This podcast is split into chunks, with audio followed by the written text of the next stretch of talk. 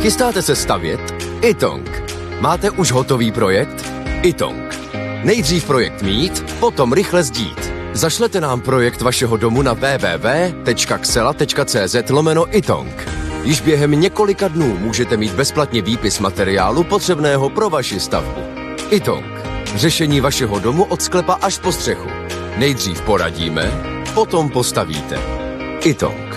Domov na prvním místě. Jan Kraus a blondýna.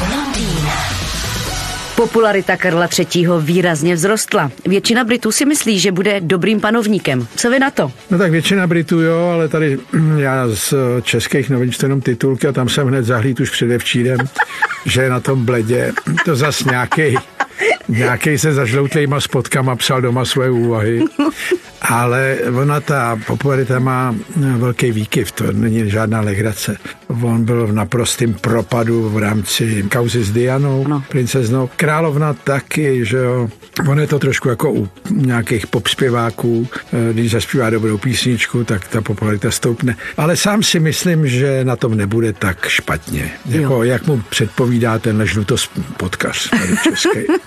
Eh, pohřeb byl obrovská událost, na kterou se koukalo asi 4 miliardy lidí na celém ano, světě. Ano. Byl jste taky divákem?